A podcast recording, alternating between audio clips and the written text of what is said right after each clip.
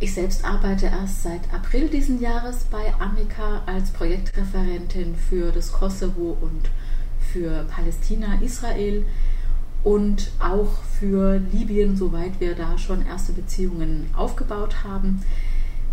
Ähm, ich bin Islamwissenschaftlerin und habe fünf Jahre in Ägypten gelebt und gearbeitet, damals von 2003 bis 2008 in der interkulturellen und interreligiösen Erwachsenenbildung, Begegnungsarbeit für einen kirchlichen Träger der Entwicklungszusammenarbeit.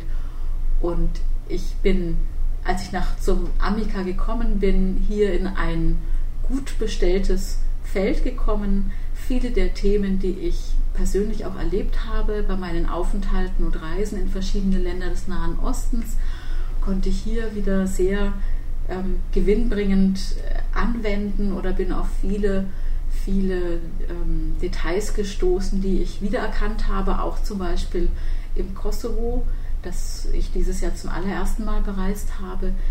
Aber viele kulturelle, ähm, viele kulturelle ähm, Begebenheiten lassen sich eben gut erfassen mit dem Hintergrund der Islamwissenschaften, den ich ja habe und ähm, das finde ich ein sehr, sehr interessantes Zusammenspiel von meiner Vorbildung und von den Projekten, von dem Arbeitsalltag, den ich hier vorgefunden habe bei Amica.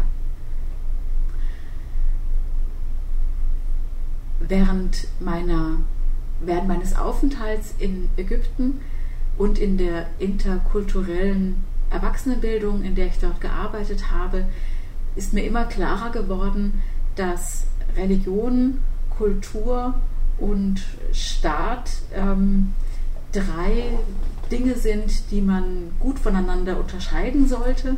Und nicht alles, was wir als Religion subsumieren, ist auch religiös begründet. Ich kann das vielleicht an einem Beispiel sagen. Wenn wir an zum Beispiel den Islam in Ägypten denken oder wenn wir an die Kultur in Ägypten denken, dann denken wir natürlich häufig an den Islam und mit dem Islam verbinden wir häufig eben negative Erscheinungen. Ähm, in Ägypten zum Beispiel ist ein ganz wichtiges Thema die Beschneidung der Frauen, also die Verstümmelung von Frauen und Mädchen. Und ähm, im Alltag aber finden wir sowohl Christinnen wie auch Musliminnen, die beschnitten, die verstümmelt sind. Und beide Gruppen denken jeweils, dass ihre eigene Religion ihnen dieses vorschreibt. Nun würde eine, sag ich mal, eine deutsche Christin würde niemals auf den Gedanken kommen, dass ihre Religion, das Christentum, ihr die ähm, Genitalverstümmelung vorschreibt, während wir, während es uns leichter von den Lippen geht, dass das vielleicht für Muslime der Fall sein könnte. Ähm, in Ägypten herrscht auf diese Weise ein, äh, herrschen Traditionen vor, die ähm, stärker afrikanisch kulturell geprägt sind, die überhaupt nichts mit der Religion an und für sich zu tun haben und die kulturellen Werte, die die Muslime in Ägypten teilen, teilen auf ganz, ganz ähnliche Weise auch die Christen vor Ort. Also die, die Vorstellung, die wir manchmal haben, dass Christen auch im Nahen Osten fortschrittlicher, freier, westlicher sind in ihrem Denken, diese Vorstellungen, die muss man doch zu einem großen Teil korrigieren. Es gibt natürlich gewisse Freizügigkeiten in der Kleidung. Die Christinnen verhüllen sich weniger stark als die Musliminnen. Sie werden niemals verschleiert, bis auf ein bäuerliches Kopftuch, aber das wäre dann eben auch kulturell begründet.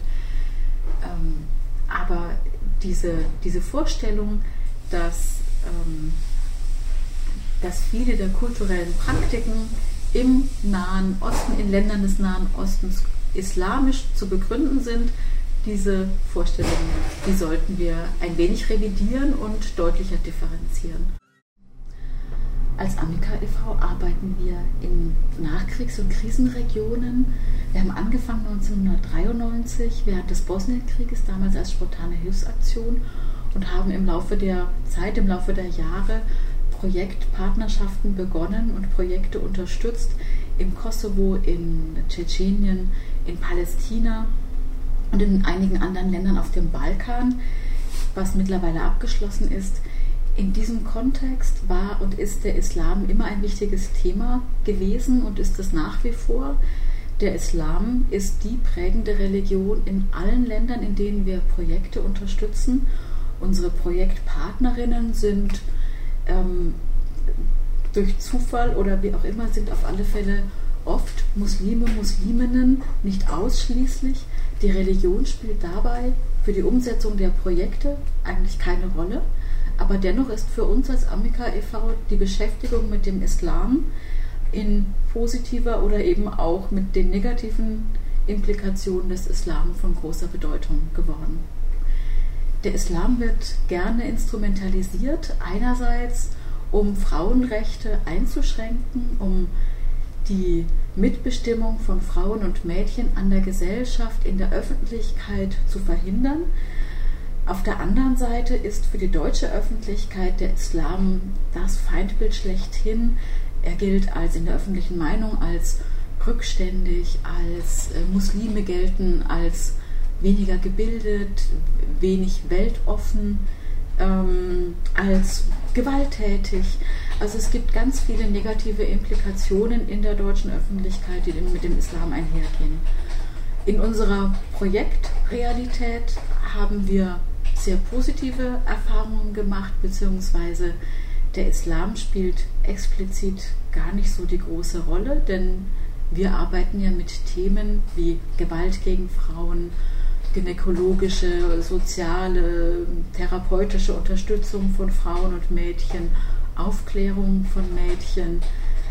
Ähm, also wir arbeiten mit Themen, in denen der Islam an und für sich überhaupt gar keine Rolle spielt. Wir arbeiten eben nicht explizit mit dem Islam und wir beziehen auch weder die Legitimation für unsere Projekte noch auch Gegenargumente gegen unsere Projekte aus dem Islam. Die Mitarbeiterinnen vor Ort sind aber de facto sehr häufig Musliminnen. Zum Beispiel unsere Projektpartnerinnen in Palästina sind alles Musliminnen. Die Projektpartnerinnen im Kosovo sind Musliminnen. Ähm, für sie ist der Islam kein Hinderungsgrund, um Projekte zum Beispiel gegen Gewalt gegen Frauen voranzubringen, um Frauen, die Opfer von Gewalt geworden sind, zu unterstützen um Frauen auch teilweise gegen ihre Männer, gegen ihre Familien zu unterstützen. Denn für sie stehen die Frauen in der vordersten Linie. Für sie haben die Frauen die Bedeutung und ähm, der Islam tritt da sehr deutlich in den Hintergrund.